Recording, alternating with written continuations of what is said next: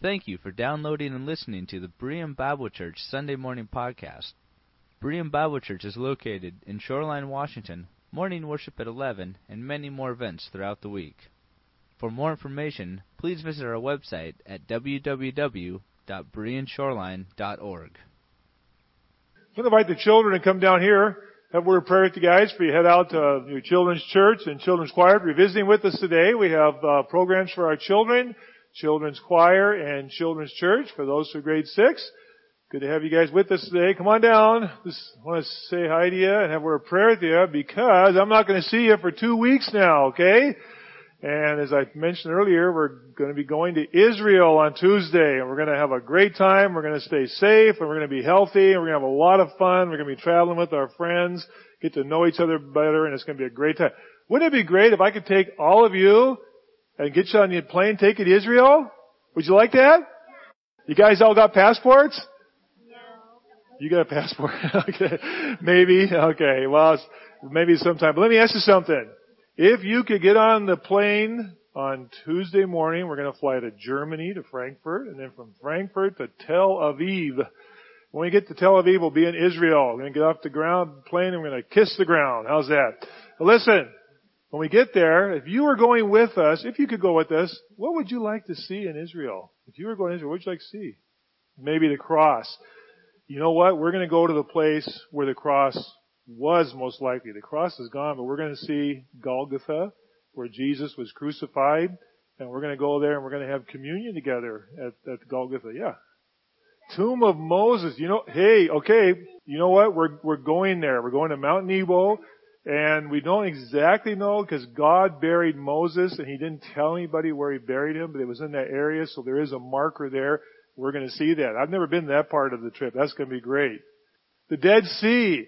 We're going to go to the Dead Sea. We're going to spend a night at the Dead Sea. You know what? When you try to swim in the Dead Sea, you can't sink. It's so heavy with the salt concentration that you just float. It's really fun. You just want to make sure you don't put your eyes in it because it stings. Well, Bethlehem. And we'll have an option to go to Bethlehem, and there's a church built over the site where Jesus was born, and we'll go downstairs and we'll see that site, and we'll get to visit Bethlehem. One more. You'd like to see a camel. We will see camels. And, uh, we might even get to ride some. I don't know.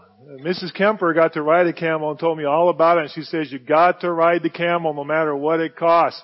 So uh, we'll see a camel. But you know what? Listen, we're going to go there and it's really exciting because we're, we just sang a song about it's all about you, Jesus. And we're going to be where the story started, aren't we? We're going to be where Bethlehem will be where his story started. We'll be in Jerusalem where his earthly story ended, but then he rose from the dead and the story started there and it moved out from there. It moved all over the world and it took a while, but it came all the way across the oceans and it came to, to our country, to our continent and you know what? Where God has each of you is where He wants you to keep that story going. Right? You are part of that story. You keep the story going by how you treat your friends this week. When you have a chance to tell them about Jesus, to pray for them, and to be a missionary. We have a missionary with us, but you are missionaries right where you are in your neighborhoods, in your schools, with your family. And we're going to keep that story going that started way back then. Yes, Ariana, you got something on me? Well, we'll see about that. it's a good thing your dad's a lawyer because uh, if you did that, we have to find out about that one. She wants to dig up the bones of Moses. So, all right. And we're going to be we're going to travel not too far from where your grandfather came from, but we're not going there. okay. So, all right. So we pray. Let's pray, guys. Heavenly Father, we thank you for these children, these young people. We thank you. This is a joy to have them here. It is such an important part of our church family. Uh, it would just be so different if they weren't here. And so we ask your blessing upon them. Continue to keep them excited and enthused. And Lord, I pray that they will help keep the story going of the salvation message of our wonderful Savior, Jesus Christ, this week with their friends and their neighborhood and their schools and their families. And Lord, we ask your blessing upon them. In Christ's name we pray. And all God's people say together, Amen. Lord bless you guys. Thanks for coming down today. Have a good day. Take your Bible there. As children grow up and we get to watch them grow up and serve and become adults and serve in ministry, Also, we get to see, we've got some college students home. Uh, some are done with school, some are visiting, and it's good to have you home. I think, uh, Zach Nelson's here. I saw Zach earlier. Where are you, Zach? Zach's here somewhere. Zach is uh, graduated from his program down. He was in Salt Lake City area, right? Is Les got his certification? Again, he's looking for a job now at a Subaru dealership. So all you have Subarus, we'll find out where Zach's going to be working, huh? And get him there. It's all good. So when you're reading your Bibles, some of you, some of you are doing the Bible reading where you read through the Bible in a year, and uh, we've been working through that as well. And sometimes you'll come to passages reading your Bible when you're reading through the year, or just reading your devotional reading, and you may come across a passage like this. Ahaziah, their chief, and Joash, the sons of Shema, the Gibeathite, Jeziel and Pelet, the sons of Azamazoth, Barak, Jehu, the Anathite, and Ishmael, the Gibeonite, a mighty man among the thirty, who was a leader of the thirty, Jeremiah, Jahaziel, Johanan, Josabad, and the Gederathite, Elu, Eluzai, Jeremiah, Beliai, Alright. so, let's be honest. For some of you, when you get to those portions of scriptures like that, and it goes on and on and on, what do you do? You skip it sometimes, don't you? Come on, be honest. Sometimes you skip it, or we're reading it and Teresa and I say, well, we'll come back to that. Let's move on to chapter 22 where we get to the next part of the story, right? Sometimes, let's be honest, sometimes we get to those names uh, I know some of you engineers, you know, you like those details. You like to read them all, look them up, and that's what we should do. But let's be honest. Sometimes we get to those names, especially when they're a little tough to pronounce. Uh, it's easy to just kind of blog, just to kind of blank out and just read them without even thinking sometimes and move on. But you know what's interesting? When you read through the Bible, you realize how many names are in the Bible. I mean, there is an immense amount of names in the Bible. Individual names. And their family trees and their family history. And he begat so and so and begat so and so and begat. We come to the Lord Jesus Christ and we get two genealogies of names. You know, each of those names represent a person that was an important part of God's story. Names are important.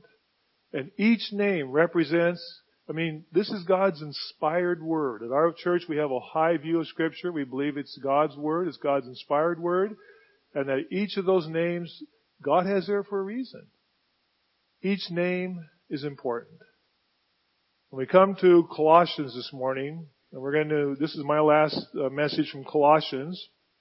We've been studying this uh, book together, and we've talked about being encouraged in heart, united in love, and knowing Christ.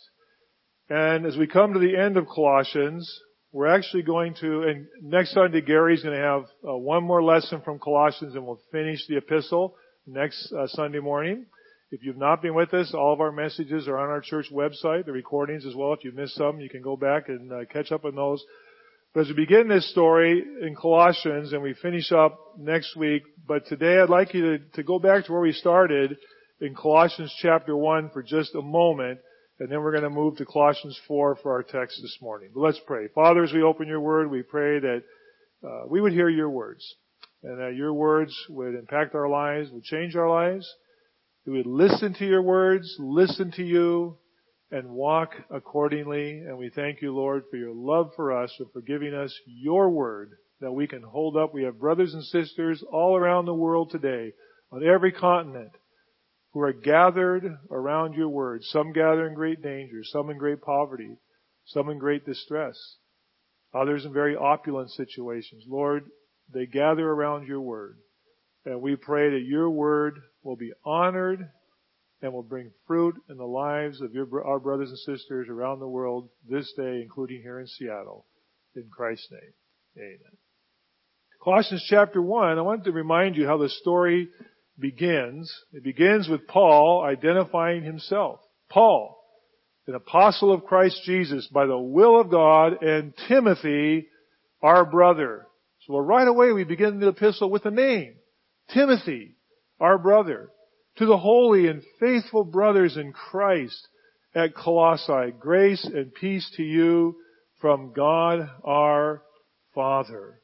As we begin this epistle, we began looking at in the greeting of Paul's love for these people, a church he has never visited. He's not been to this church. He did not found this church, if you will. Someone else did who maybe was impacted by his ministry. This is one of the few places he writes to where he has not been to, and, he, and he tells them that. And he wants to come there. But these are people, and he begins it with his name, with the name of a fellow worker. And he begins and goes through this first section we looked at for a couple of weeks and talks to these saints. And look at verse 3. We always thank God, the Father of our Lord Jesus Christ, when we pray for you, because we have heard of your faith in Christ Jesus and the love you have for all the saints, the faith and love that spring from the hope stored up from you in heaven. And he goes on to talk to them in a very personal way about what he has heard. And so as he comes to the end of this epistle, as we've considered being encouraged in our hearts, united in love with one another and with God, and that we know the Lord Jesus Christ and know Him better and draw close to Him. And we, we've sung this morning, it's all about our Lord Jesus Christ. This is what matters. We come to Colossians chapter 4 this morning as we come to the wrap up. And you'll notice, at least in my Bible, I have a heading, the NIV translation has a heading here, that the last section is final greetings. And you know, sometimes it's even tempting in the New Testament when we get to something like that, and okay, he's done with the epistle now, we're just going to talk about people, so we'll read through it and move on to the meat of the next epistle. It's easy to, to think that way sometimes. But I want us to stop this morning and think about these names and what they represent. People. People who are very important in what God is doing. So let's begin at verse 7. And we're going to look at some of these names this morning, and one in particular, and I have them up on the board behind me just so you can, you can kind of see in some of the highlights with these. First of all, he says, Tychicus will tell you news about me. He is a dear brother, a faithful minister, and a servant in the Lord. I am sending him to you for the express purpose that you may know about our circumstances and that he might encourage your hearts.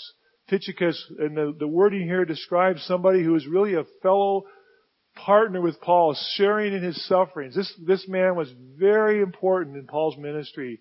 As a, as a, we think of Timothy and someone that, that maybe we read a little bit more about. Tychicus, you read him in the, in the epistles. He was very important, fellow servant in the ministry that the apostle Paul had. He is coming to you. I am sending him to you. Then he says, he is coming with Onesimus. He is coming with Onesimus, our faithful and dear brother, who is one of you. So the epistle of Philemon, right, is the story of Onesimus, the runaway slave that, that Paul writes to Philemon and says he's become very valuable to me and asks for him to be released so he can serve him. He's from Colossae. Philemon and Colossians go together. They're the same context, the same city. That's where the Philemon story and Onesimus story takes place. These two will tell you everything that is happening here. My fellow prisoner, Aristarchus, sends you greetings. As does Mark, the cousin of Barnabas. Some of the older translations may have had nephew. It's really better translation is cousin. You have, and in parentheses in NIV, you have received instructions about him. If he comes to you, welcome him. Jesus, Jesus was a very common name in the first century. It's really Joshua. Yeshua, Yeshua, Yahshua, it's, it's the same name. Jesus, who is also called Justus, also sends greetings. These are the only Jews among my fellow workers for the kingdom of God, and they have proved a comfort to me. And I put up on the board behind me, you'll notice, I put um, at least those two, and possibly, and possibly Aristarchus. It says literally in the Greek, it says they are of the circumcision. It doesn't say they are of the Jews. It says they are of the circumcision, which indicates that they are Jews. But we're going to come back to that, why that is important, that it specifically says that about these two or maybe three individuals. And then as we move on, you'll see that we have, uh, uh, these are the only God, we're in verse 12. Epaphras, who is one of you and a servant of Christ, Jesus, sends his greetings. He's always wrestling for you in, in his prayers. He's always wrestling for you in his prayers that you may stand firm in the will of God, mature and as fully assured. I vouch for him that he is working hard for you and for all those in Laodicea and Hierapolis. Our dear friend Luke, the physician, the doctor, Luke the doctor, who traveled with Paul, who wrote the book of Acts and Luke, he is here too. He sends you his greetings, as does Demas, who shows up in 2 Timothy as the one who forsook Paul because he loved this world. Give my greeting to the brothers at Laodicea and to Nympha and the church that meets in her house and Archippus. All these people, all these names, and Nympha must have been the one who, who owned the house where this, where this church met, this house church.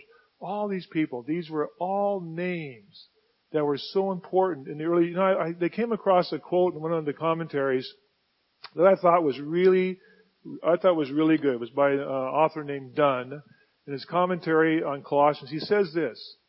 Now, and this is a little bit long. I don't like to read long quotes, but I would like you to listen to this. Of considerable importance for the character and vitality of the first Christian churches was the fact there was a network of personal friendships and relationships knitting them together. They were bound together not simply by a common experience of faith, but by friendships of family and relations of like-minded common interests and pursuits of hosts and guest hospitality, perhaps extending over many years. We should not think that such greetings came only through Paul or only on the occasion of Paul's letters. Rather, we should assume that these friendships existed and thrived quite independently of Paul. And those here mentioned were simply take an opportunity given by the journeys of Tychicus and Onesimus to reaffirm celebrate these friendships with the little touches of thoughtfulness and concern which keep friendships bright and fresh. It is one of the two little appreciated values of Paul's letters that they attest to the vitality of these early churches precisely in their character as a system of overlapping, interlocking circles of friendship sustained no, no doubt as well as exemplified here by regular contact and communication. I want you to get this concept and this context of these churches around Asia Minor and Greece and down into Judea of brothers and sisters in the Lord who were really concerned about each other and these contacts and these travels and these letters and these friendships and these hospitalities. I mean, think, how many of you how many of you have Christian brothers and sisters on another continent or a faraway land that you think of regularly? How many of you? Come on, yeah, don't you? You don't have to have traveled. People come here and share. April's going to share tonight about the ministry in Puerto Rico. We've had teams go down to Puerto Rico to, to build, to serve, to minister. We've had teams go to Africa and Asia, South America, here in the United States. And we build this network of friends and, and fellowship that is so important to God's work. You know, when we go visit churches and other places, and we've been to Africa and Asia and, and Puerto Rico and, these, and, we, and we bring greetings, it's very important to them when they say, greet the brothers in Seattle, greet the brothers and sisters in Shoreline. It is not just a throwaway line or cursory line. It is very important to them. It is very important to them that you, that we bring back greetings and tell you welcome and hello and love from them. And likewise, we should be doing the same as we send greetings to them. I want to talk about one particular person this morning to, to, to kind of peel open a little bit more. If we could peel open each of these individuals and peel open their stories like an onion and take the layers away, what would we find about their stories? What would I find about your story? What would you find about my story? Last night we had a gathering. Over a hundred people gathered. And it was, they just called celebrate Elisa. Just uh, Elisa wasn't able to come because she has had a difficult week. But she was here in spirit with us. And we, it was taped and greetings sent. And it was a time to celebrate our friendship. To bring encouragement. Um, I was over to visit Sam last night. I know many of you have and been over and, and, and to celebrate friendship. These are important things in our lives. People are important to us, are they? People are important. It's important to the ministry and your friends and your connections and those you pray for. It is important. Let's peel away one man, one name here And I want us to peel away for a moment the story of Mark. In a few minutes we have left. I want you to look at, back at verse 10. My fellow prisoner Aristarchus sends you his greetings, as does Mark, the cousin of Barnabas. You have received instruction about him. If he comes to you, welcome him. And he is one of the circumcision, the only of the, of his fellow Jews that is serving with him. Story of Mark. We're going to look at these stories. Let's look at a couple of scriptures in the book of Acts that tell us about Mark. Let's go back to Acts chapter 15. Luke the physician, Luke the doctor, uh, wrote this account.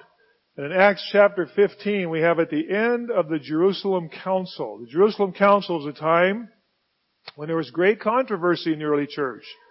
Great controversy, almost insurmountable, almost about to split into two groups completely of the early Christian church. And it had to do with the fact of the difficulty of Paul's fellow Jews accepting that pagan, pagan, I mean outright pagan Gentiles, non-Jews, could simply accept the message of the grace of God and, and just like you and just like me, come to the Lord Jesus Christ and say, Lord, I recognize I'm a sinner.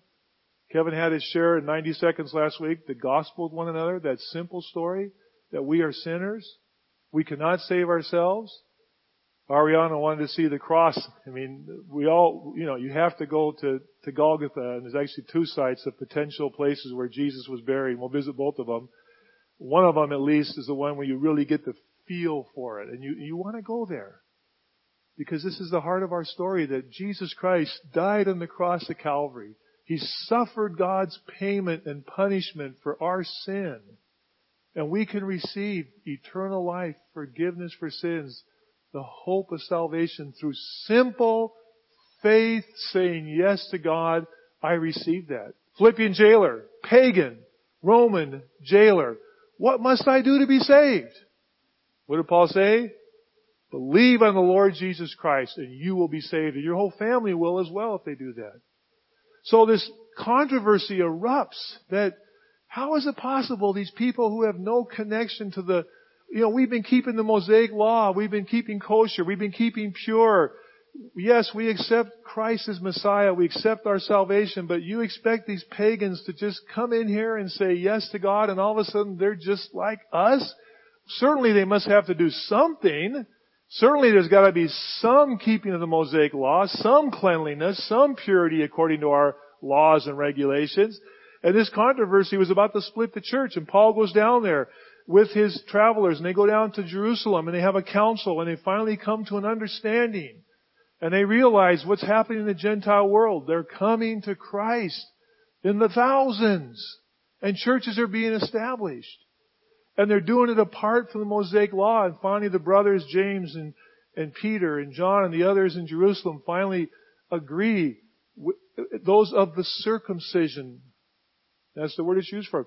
They agree and say, okay, Paul, you have our blessing. You can continue this ministry. Would you please ask them not to, to strangle animals, to eat blood, to refrain from sexual immorality? And Paul says, yes, we will do that. And they have this agreement. Paul and Barnabas, who was very well known. They go back to Antioch. And they're going to go back. And in chapter 15, as you come to the very end of this story, verse 36, sometime later, Paul says to Barnabas, let's go back and visit the brothers, the brothers and the sisters in all the towns where we preached on our first missionary journey where this whole controversy was the result of. Let us go back.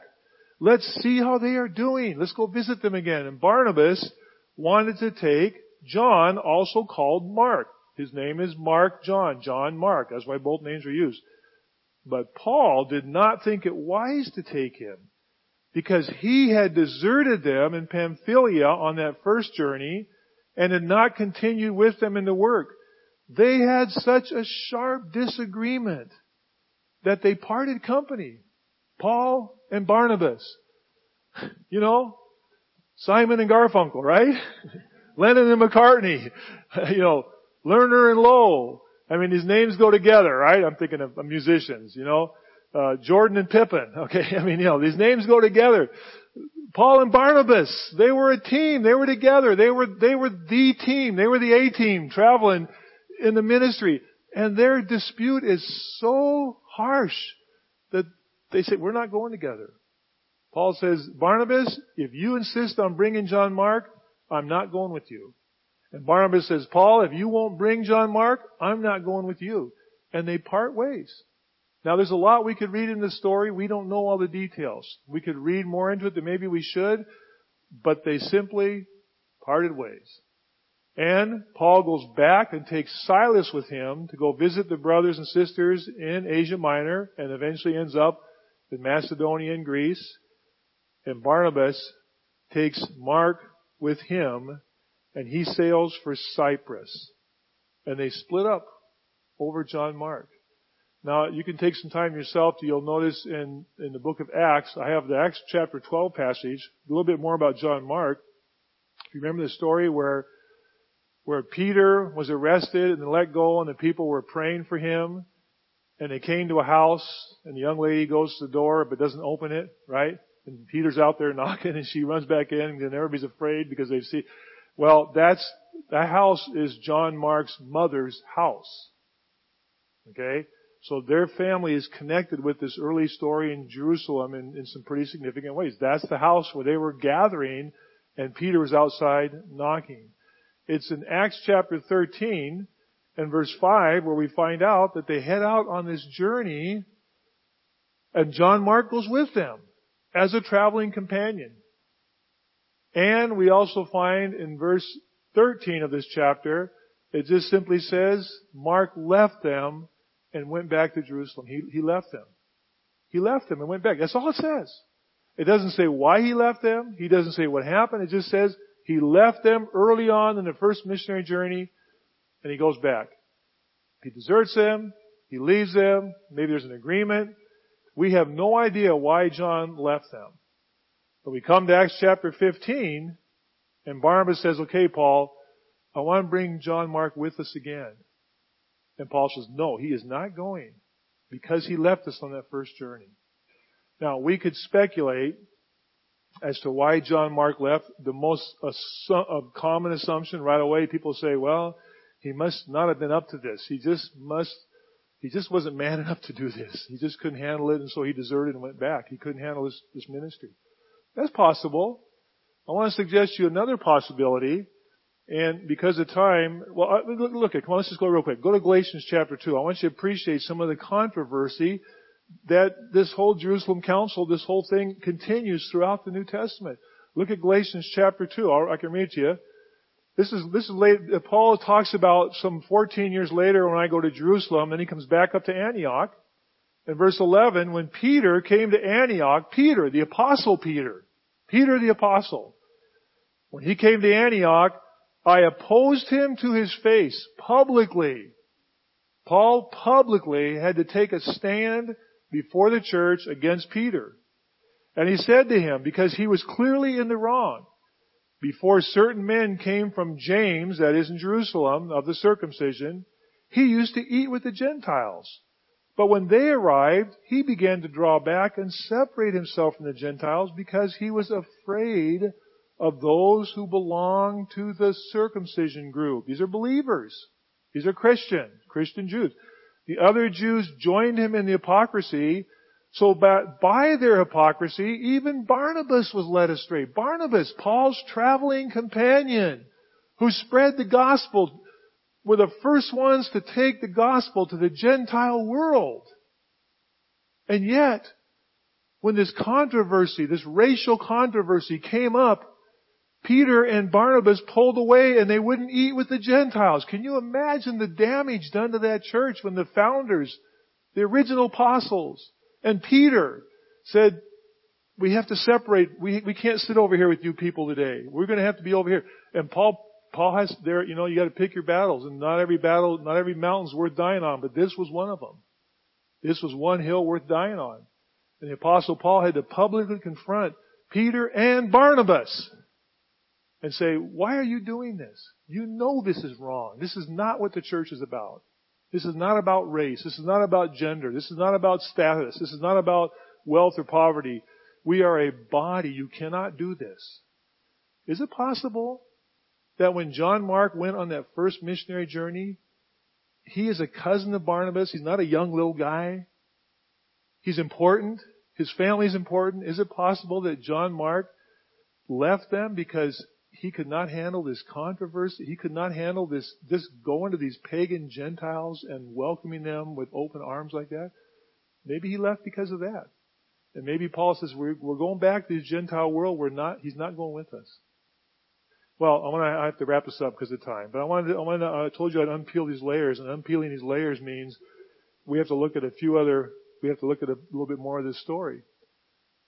Philemon. We're looking at Colossians, right? So here we are. Colossians, Paul says, Mark is with me. This same guy that Paul says he's not going with us.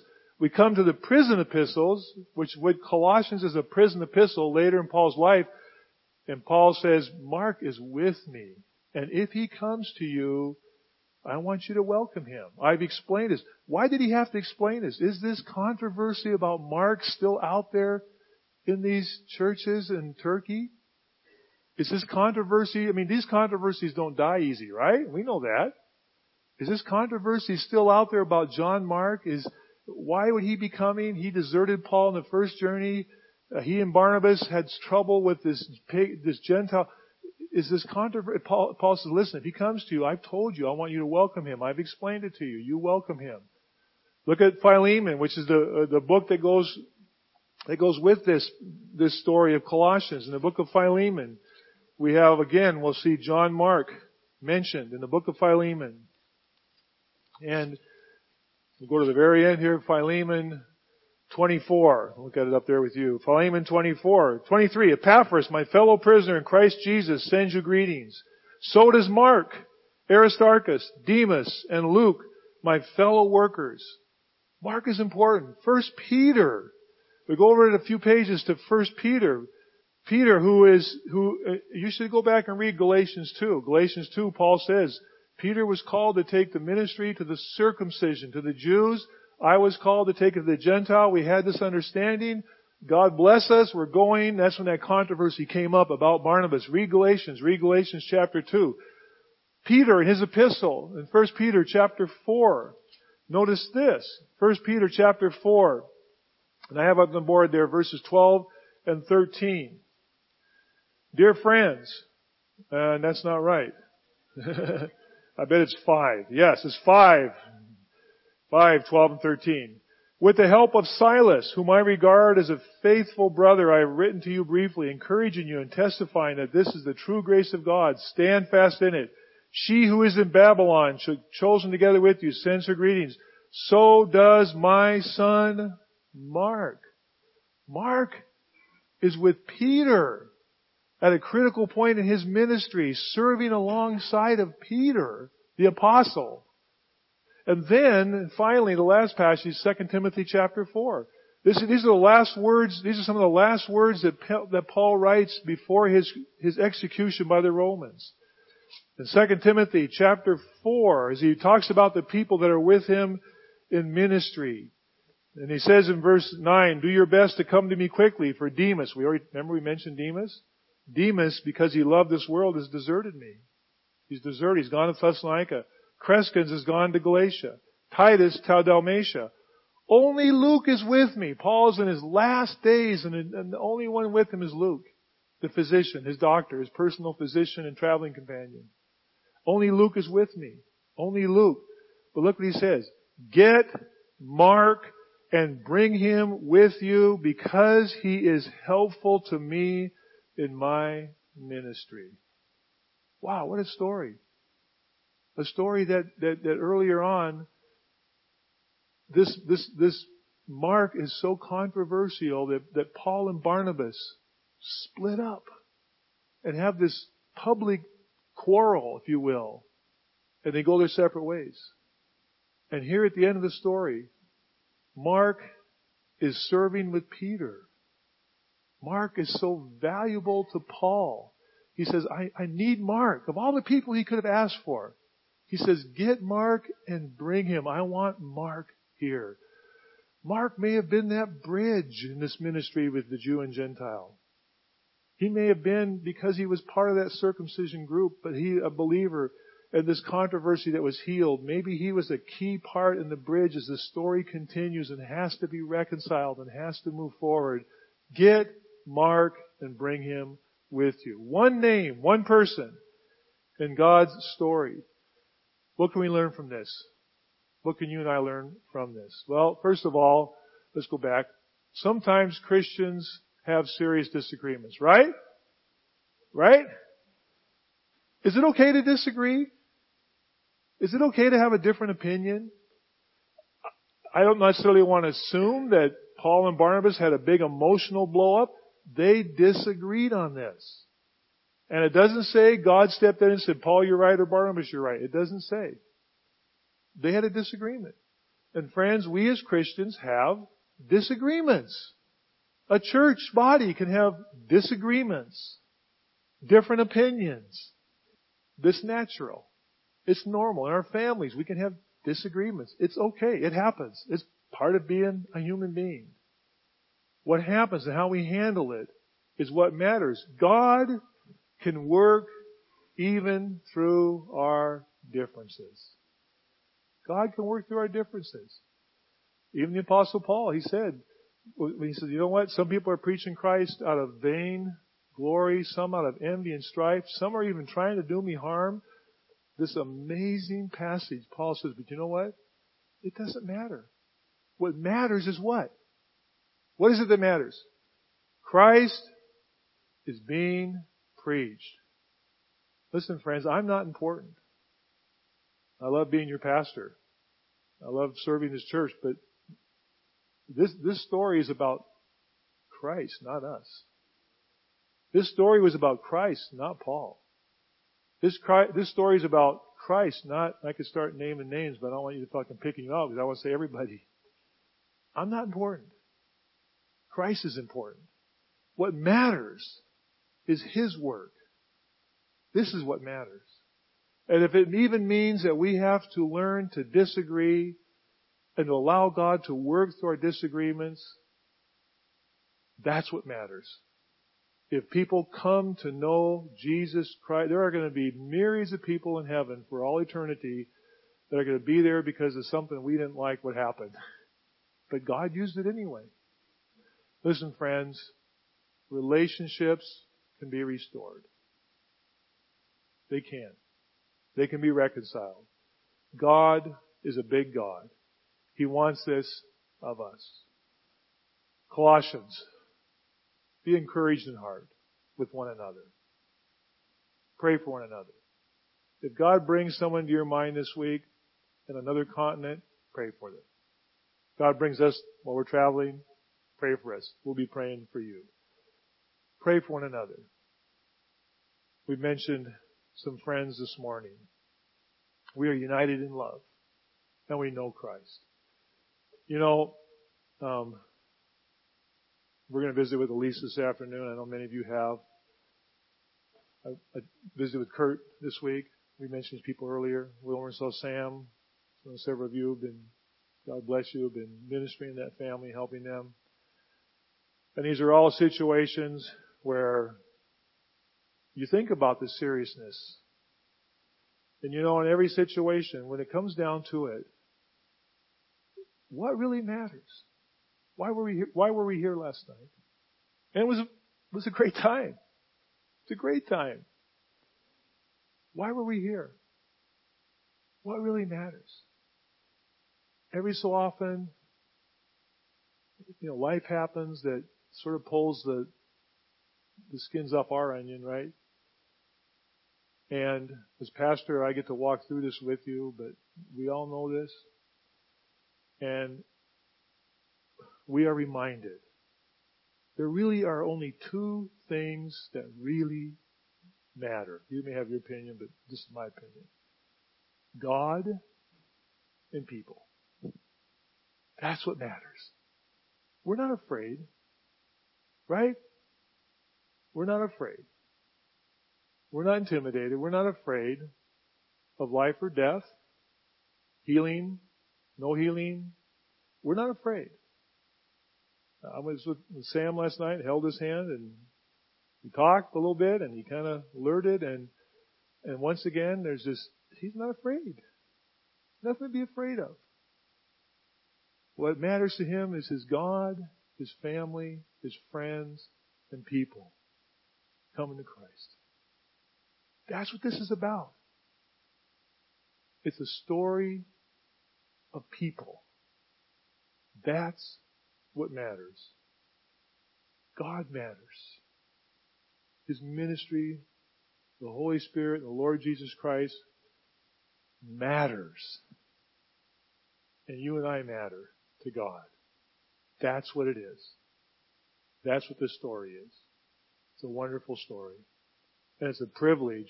I hope for you that at least once in a while you stop in humility and just thank God for the privilege of being a part of this story.